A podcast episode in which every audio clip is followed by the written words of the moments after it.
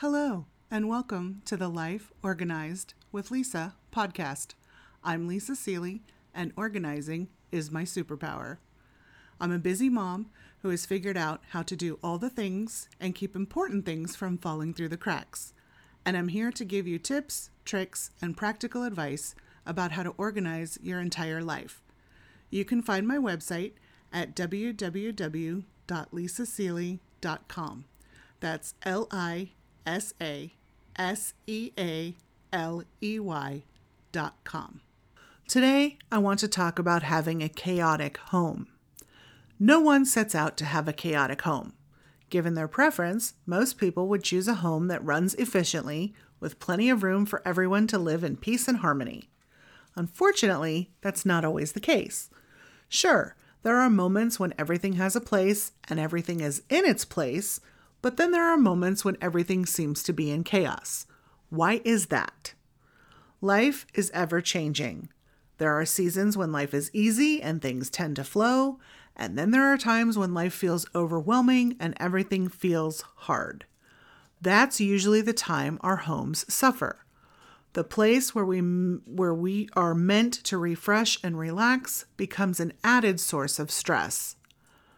Here are some of the typical reasons your house may be thrown into chaos. Significant life changes. Life is supposed to be a series of changes. Nothing ever stays the same for long.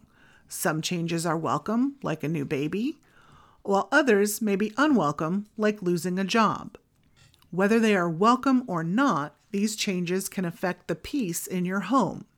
You may not have the time or energy to stay on top of things due to these changes, and before you know it, things feel out of control. So, what do you do about it? If you are experiencing a significant change in your life, be kind to yourself. Consider getting some outside help if needed. Allow friends and family to support you.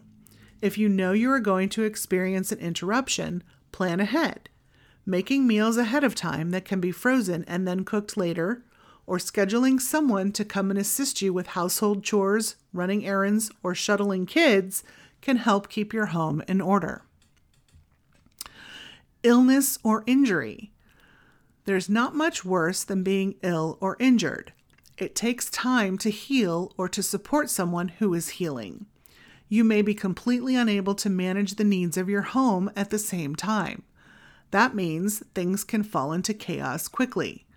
From piles of laundry to unpaid bills, everything but the essentials can get put on the back burner. Here's what you can do about it. Your health, both physical and mental, means more than your to-do list. It's okay to focus on your healing or supporting someone else while they recover. Once that is over, you can tackle the laundry and the power bill.